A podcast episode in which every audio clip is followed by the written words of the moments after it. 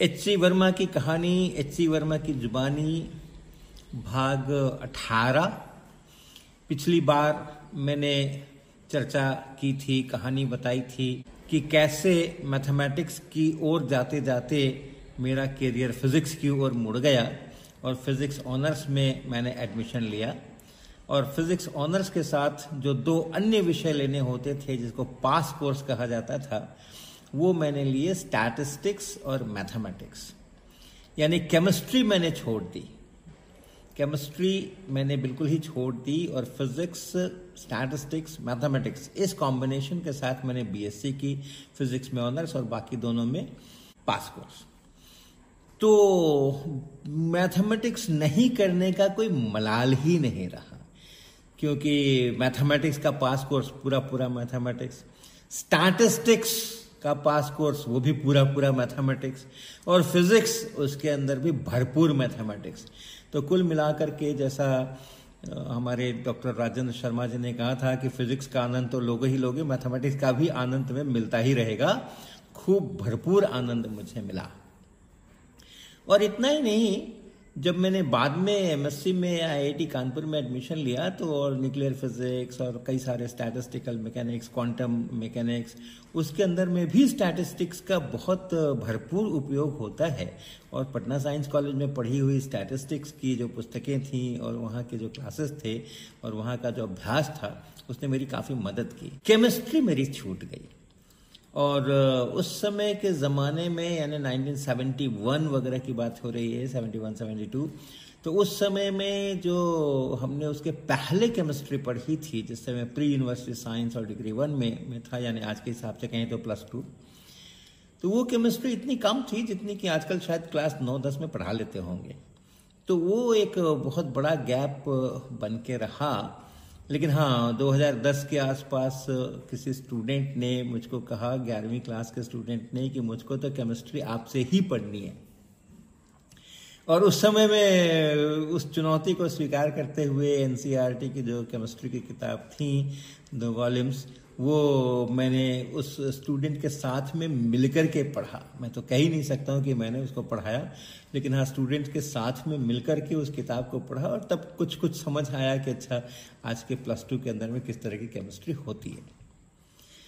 जो हमारी ऑनर्स की बात करूँ और पास कोर्स की बात करूँ तो वहाँ के जो शिक्षक पटना साइंस कॉलेज के पहले भी मैंने बताया एक्सलेंट टीचर्स हमारे यहाँ डॉक्टर अशेश्वर यादव हुआ करते थे, जो कि हीट एंड थर्मोडायनेमिक्स पढ़ाते थे फिजिक्स ऑनर्स के अंदर में। उनके साथ एक बहुत मज़ेदार वाक़ हुआ था, वो मैं अभी बताता हूँ आपको। मेरी रुचि देख करके और अशेश्वर यादव जी ने अपनी एक किताब थी अंग्रेज़ी में लिखी हुई हीट एंड थर्मोडाइनमिक्स की। वो मुझे दी, किताब का नाम मुझे ध्यान नहीं है, लेकिन उसमें बहुत सारे प्रॉब्लम्स अच्छे अच्छे बने हुए थे और बहुत सारे प्रॉब्लम्स बनाने के लिए दिए गए थे और थ्योरी तो थी ही। तो उन्होंने मुझे दिया कि तुम अपने पास रखो, थोड़े दिन पढ़ो इसको, इसके सवाल बनाओ तो और भी तुम्हें अच्छा लगेगा। तो मैंने पढ़ा, कोई एक चैप्टर या दो चैप्टर पढ़ा और पढ़ करके उसके सवाल बनाए और कुछ सवाल मुझे नहीं बने, कुछ समझ में नहीं आए। तो मैंने उनसे समय ले करके और मैं उनके घर चला गया एक दिन सवेरे। मुझे जो दिक्कतें आ रही थी उस कॉन्सेप्ट को समझने में और उन सवालों को बनाने में तो वो उनके सामने रखा। तो डॉक्टर साहब मुझसे बोले कि जैसे जैसे आप हायर फिजिक्स पढ़ते जाइएगा, वैसे वैसे आपको कन्फ्यूजन्स होते जाएँगे और बढ़ते जाएँगे। तो मुझे लगा कि प्रोफेसर साहब कुछ जोक कर रहे हैं, कुछ मज़ाक कर रहे हैं। और अगर बड़े लोग अगर कोई जोक करें तो हंसना छोटे लोगों का कर्तव्य होता है। तो उस कर्तव्य का पूरी तरह से पालन करते हुए मैंने पूरा सिर ऊपर उठा करके और हा हा हा हा करते हुए मैं सिर को नीचे लाया। और जब सिर को नीचे लाया और आँखें फिर प्रोफेसर साहब के चेहरे पर पड़ी तो मैंने देखा कि वो तो मुस्कुरा भी नहीं रहे, बल्कि गंभीर हो गए। तो मुझे लगा कि तो गलती हो गई, शायद ये कुछ जोक नहीं कर रहे थे, ये सीरियस सी बात कर रहे थे। फिर मैं भी बिल्कुल गंभीर होकर के अपने विषय पे उतर गया और उनके साथ में वो डिस्कशन हुआ। इसी प्रकार से डॉक्टर शिवेश्वर प्रसाद थे, जो हमें ऑप्टिक्स पढ़ाया करते थे। उनका भी बड़ा मज़ेदार किस्सा है, किस्सा नहीं कहेंगे, लेकिन हाँ वो बहुत धीरे धीरे बोलते थे। धीरे धीरे यानी उनका इंटेंसिटी जो थी, जो वॉइस की इंटेंसिटी थी, वो कम थी। वर्ड्स पर मिनट तो ठीक थे, लेकिन उनके क्लास में अगर वो बोर्ड पे पढ़ा रहे हैं तो सामने की बेंच पर बैठना ये सबसे अच्छा होता, लेकिन वो तो लड़कियों के लिए रिज़र्व होती है, उस पर तो हम लोग बैठ ही नहीं सकते। तो फिर दूसरी जो पंक्ति है, उसके अंदर में बैठना, ये कॉम्प्रोमाइज और तीसरी पंक्ति के बाद से अगर बैठने को मिला तब तो उनकी आवाज़ को बहुत ध्यान से सुनना, ताकि वो क्या बोल रहे हैं, वो शब्द समझ में आए तो ये करना पड़ता था। तो और दूसरा था कि जब लिखते थे बोर्ड पर तो बहुत सारा गणित होता था उनके लिखने में। बहुत सारी जगह चाहिए होती थी वो गणित करने में, क्योंकि सारी चीज़ें वो सारी चीज़ें वो ड्राइव किया करते थे बोर्ड के ऊपर।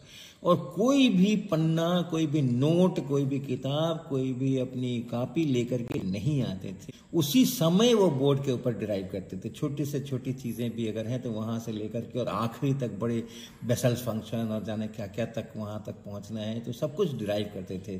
तो काफ़ी सारी जगह उनको लगती थी बोर्ड पे। तो छोटे छोटे अक्षर भी लिखा करते थे। तो एक बार मुझको ध्यान है कि मैंने उनको क्लास में, मैं पीछे बैठा था और समझ नहीं आ रहा था कि बोल क्या रहे हैं। तो खड़े होकर के उनसे कहा कि, सर, वो आवाज़ बहुत कम आ रही है तो थोड़ा ज़ोर से बोलिए तो अच्छा रहेगा। तो वो, उन्होंने मेरे को जवाब दिया कि but I am writing also यानी अगर आवाज़ से काम नहीं चल रहा है तो मैं लिख भी तो रहा हूँ, बोर्ड का, वो देख लो। तो मैंने उनको जवाब दिया कि but sir the letter size is also very small तो if you can write some bigger letters that will help तो शिवेश्वर प्रसाद जी ने मुझे जवाब दिया but I am speaking also तो अगर बोर्ड पर छोटा लिखने से परेशानी है तो मेरी आवाज़ सुन लो। और मेरी आवाज़ में अगर तुम्हें धीमी लग रही है और उसमें परेशानी है तो बोर्ड देख लो। दोनों मिला करके काम चला लो, मैं तो ऐसे ही बोलूँगा और ऐसे ही लिखूँगा। ऐसे बड़े मज़ेदार मज़ेदार वाकयात वहाँ हुआ करते थे।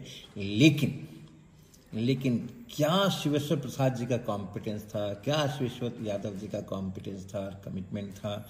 उसमें कभी भी हमें दोबारा कुछ कहने की ज़रूरत ही नहीं। उतना समर्पण, शिक्षा देने के प्रति उतना समर्पण, अपने कर्तव्य के प्रति उतना समर्पण, अपने संस्थान के प्रति उतना समर्पण, अपने विद्यार्थियों के प्रति उतना समर्पण। बहुत कम देखने को मिलता है। शौकीन सिंह थे हमारे, वो हमें क्लासिकल मैकेनिक्स पढ़ाया करते थे। तो वो एक कॉन्सेप्ट को दिमाग में घुसा देने के लिए बिल्कुल व्याकुल रहते थे। और उसके कारण से एक ही बात को बहुत बार बोला करते थे बार बार बोला करते थे। If you are using a non inertial frame you can not apply Newton's laws If you want to apply Newton's law, you must take uh, inertial frame of reference. If you have taken inertial frame of reference, only then you can apply Newton's laws of motion. यानी एक ही concept को एक ही बात को कहने में वो तीन सेंटेंसेस चार सेंटेंस पर्यायवाची शब्द जैसे होते हैं वैसे उनके पर्यायवाची वाक्य हुआ करते थे लेकिन वो ऐसा कर कर के ऐसा कर कर के हमारे दिमाग में, हमारे मस्तिष्कों के अंदर में वो सब कुछ घुसा डालते थे जो उनको घुसाना होता था। तो इस प्रकार का वहाँ पर अपना फिजिक्स का सब कुछ हुआ करता था। तो अपना पहला साल इसी प्रकार से गुजरा। लैब्स हमारी हुआ करती थी। जो फिज़िक्स की ही लैब होती थी, क्योंकि मैथमेटिक्स में तो लैब होती नहीं थी, और स्टैटिस्टिक्स की लैब होती तो थी, लेकिन उसमें सवाल ही बनाने होते थे न्यूमेरिकल्स ही करने होते थे। तो लैब तो केवल फिज़िक्स में ही होती थी, और साइंस कॉलेज की लैब तो शुरू से ही हम लोग थे ही वाकिफ। जब अपने शुरुआती जो प्री साइंस है, उसी समय से इतनी बड़ी बड़ी, इतनी अच्छी अच्छी लैब तो कल्चर तो वही था। तो बीएससी की लैब में भी बहुत आनंद आया, बहुत आनंद आया। लैब में मुझे ध्यान है कि केशनली से पृष्ठ तनाव निकालना सरफेस टेंशन निकालना, वो कैपलरी राइज देख करके, ये एक एक्सपेरिमेंट मुझे बहुत पसंद था।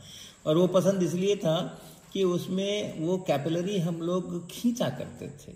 शीशे की ट्यूब हमें दे दी जाती थी और वो शीशे की ट्यूब लेकर के और एक बर्नर के ऊपर दोनों तरफ़ से पकड़ करके बीच के हिस्से को बर्नर पर रख करके और गोल गोल घुमाते रहना ताकि हर तरफ़ से वो बीच के हिस्से में यूनिफॉर्मली गर्म हो, समान रूप से गर्म हो। और हाथों हाथों से ये अनुभव करना कि वो जो बीच का हिस्सा गर्म हो रहा है, वो कब गर्म होते होते नरम पड़ने लग गया, उसका एक अंदाज़ा हाथों से आना। कि बीच का हिस्सा कुछ नरम पड़ रहा है और फिर कितना नरम पड़ने के बाद दोनों हाथों को पूरी तरह से दोनों तरफ़ खींच करके खूब लंबी सी नली खींच देना उस बीच के हिस्से की, वो बड़े आनंद का विषय था। और उसका मैंने खूब अभ्यास किया था अपने प्रयोग के लिए, और जो सहपाठी थे मेरे, उनको भी मैंने खूब सिखाया और उनके लिए भी खूब केश नलियाँ खींची। तो ऐसे लैब के अंदर में एक्सप्लोर करने की सुविधा थी हमें चार चार घंटियों की बड़ी बड़ी लैब लंबी लंबी होती थी तो हम बहुत अच्छी तरह से एक्सप्लोर किया करते थे चीज़ों को तो इस प्रकार का अपना वहाँ पे और चला करता था। एक बहुत महत्वपूर्ण बात ज़रूर मुझे याद आ रही है अभी, जिसने कि मेरे करियर के अंदर में अच्छा योगदान किया। वो ये कि पटना में एक बहुत बड़ा मैदान है, जिसको कि गांधी मैदान कहते हैं। और बड़ी बड़ी जनसभाएँ वहाँ पर हुआ करती हैं। और उसी के सामने में एक बड़ा भवन है और उसके नीचे सड़क के ही, सड़क से ही अगर हम चलते हैं उस भवन के अंदर जाने के लिए तो नीचे एक बड़ा सा बरामदा है। और उस बरामदे पर एक किताब, पुरानी किताबों की दुकान लगा करती थी। भांति भांति की किताबें, जिस तरीके के चाहें फिल्मी मैगजीन देख लें, या किस हिंदी के उपन्यास देख लें, फिजिक्स की किताबें देख लें, गणित की किताबें देख लें, सोशियोलॉजी की किताबें देख लें, वो पता नहीं कितने हज़ारों किताबें वहाँ पर लगी रहती थी उस ज़मीन के ऊपर, फुटपाथ के ऊपर, चौड़ा सा फुटपाथ ऑफ़ कोर्स फुटपाथ नहीं कहेंगे, वो उसका, उस भवन का ही हिस्सा था वो। तो वहाँ पे वो फैला रहता था बड़ी दूर के अंदर में, और वो व्यक्ति उन्हीं किताबों पर से चल करके ही इधर उधर जाया करता था। कोई कहता था, ये वाली किताब दिखाओ तो उनकी किताबों के ऊपर से ही चल करके और वो जा करके वो किताब निकाल कर दिया करता था। तो हमारे संस्कारों के बिल्कुल विपरीत था। हमारी किताब तो ज़रा सी थोड़ी सी भी इधर उधर गिर जाती थी तो हम लोग उठा करके माथे पर लगाया करते थे कि किताब का सम्मान हमारे लिए बहुत महत्वपूर्ण था। लेकिन वो बंदा तो उसका तो बिज़नेस वैसे ही चलता था। अक्सर मैं वहाँ जाकर के खड़ा होता था। और अक्सर उन किताबों के पास खड़े होकर के और उस पूरे को मैं देखता रहता था और कहीं कोई मुझे फिजिक्स की किताब दिखती थी तो फिर उसको उठा करके और ले करके और उलट पुलट करके मैं देखा करता था। और वहाँ पर मुझको एक से बढ़ करके एक किताब मिली। सभी जो बड़ी बड़ी बड़े बड़े ऑथर्स की किताबें, ब्रूनो रोसी की ऑप्टिक्स क्या किताब थी? साइमन का मैकेनिक्स क्या किताब थी? ऐसी किताबें वहाँ पर मुझको मिलती थी। जो रेगुलर बुक स्टोर्स होते थे, वहाँ नहीं मिलती थी। लेकिन यहाँ पर तो घंटों जब जाता था तो डेढ़ घंटे, दो घंटे वहाँ पर खड़े हो करके और किताबें ढूंढ ढूंढ करके और उनको पलट पलट करके, देख करके जो कुछ इंटरेस्टिंग किताबें लगती थी, उनको मैं खरीद लिया करता था। और बहुत सस्ते, बहुत ही सस्ते। मुझे ध्यान है कि एक स्टैटिस्टिक्स थर्मोडाइनमिक्स की किताब मैंने वहाँ से खरीदी थी। मोटी सी किताब थी। एडिसन वेस्ली की बहुत महँगी किताबें हुआ करती थी और बहुत अच्छी भी हुआ करती हैं एडिसन वेस्ली की किताबें। तो वो किताब मैंने पाँच रुपये में खरीदी मात्र। वो रही होगी कुछ सात छः सौ, सात सौ पेजेस की किताब रही होगी। हार्ड बाउंड किताब थी वो। वो पता नहीं कहाँ से वो लेकर के आता था और कैसे लेकर के आता था, लेकिन ऐसी अच्छी अच्छी किताबें वहाँ पर मुझे मिल जाया करती थी। तो उनके कारण से बहुत पढ़ने का मौका मिला, बहुत पढ़ने का मौका मिला। और चूँकि परीक्षाएँ बहुत बाद में होती थी, दो साल के अंत में होती थी, बीच में कोई इम्तहान नहीं होना है, बहुत समय रहता था पढ़ने के लिए और उसके कारण से खूब पढ़ाई हुई, खूब बढ़िया पढ़ाई हुई। और बहुत सारे किस्से हैं। एकेडमिक्स के अलावा भी किस्से हैं, वो फिर अगली बार।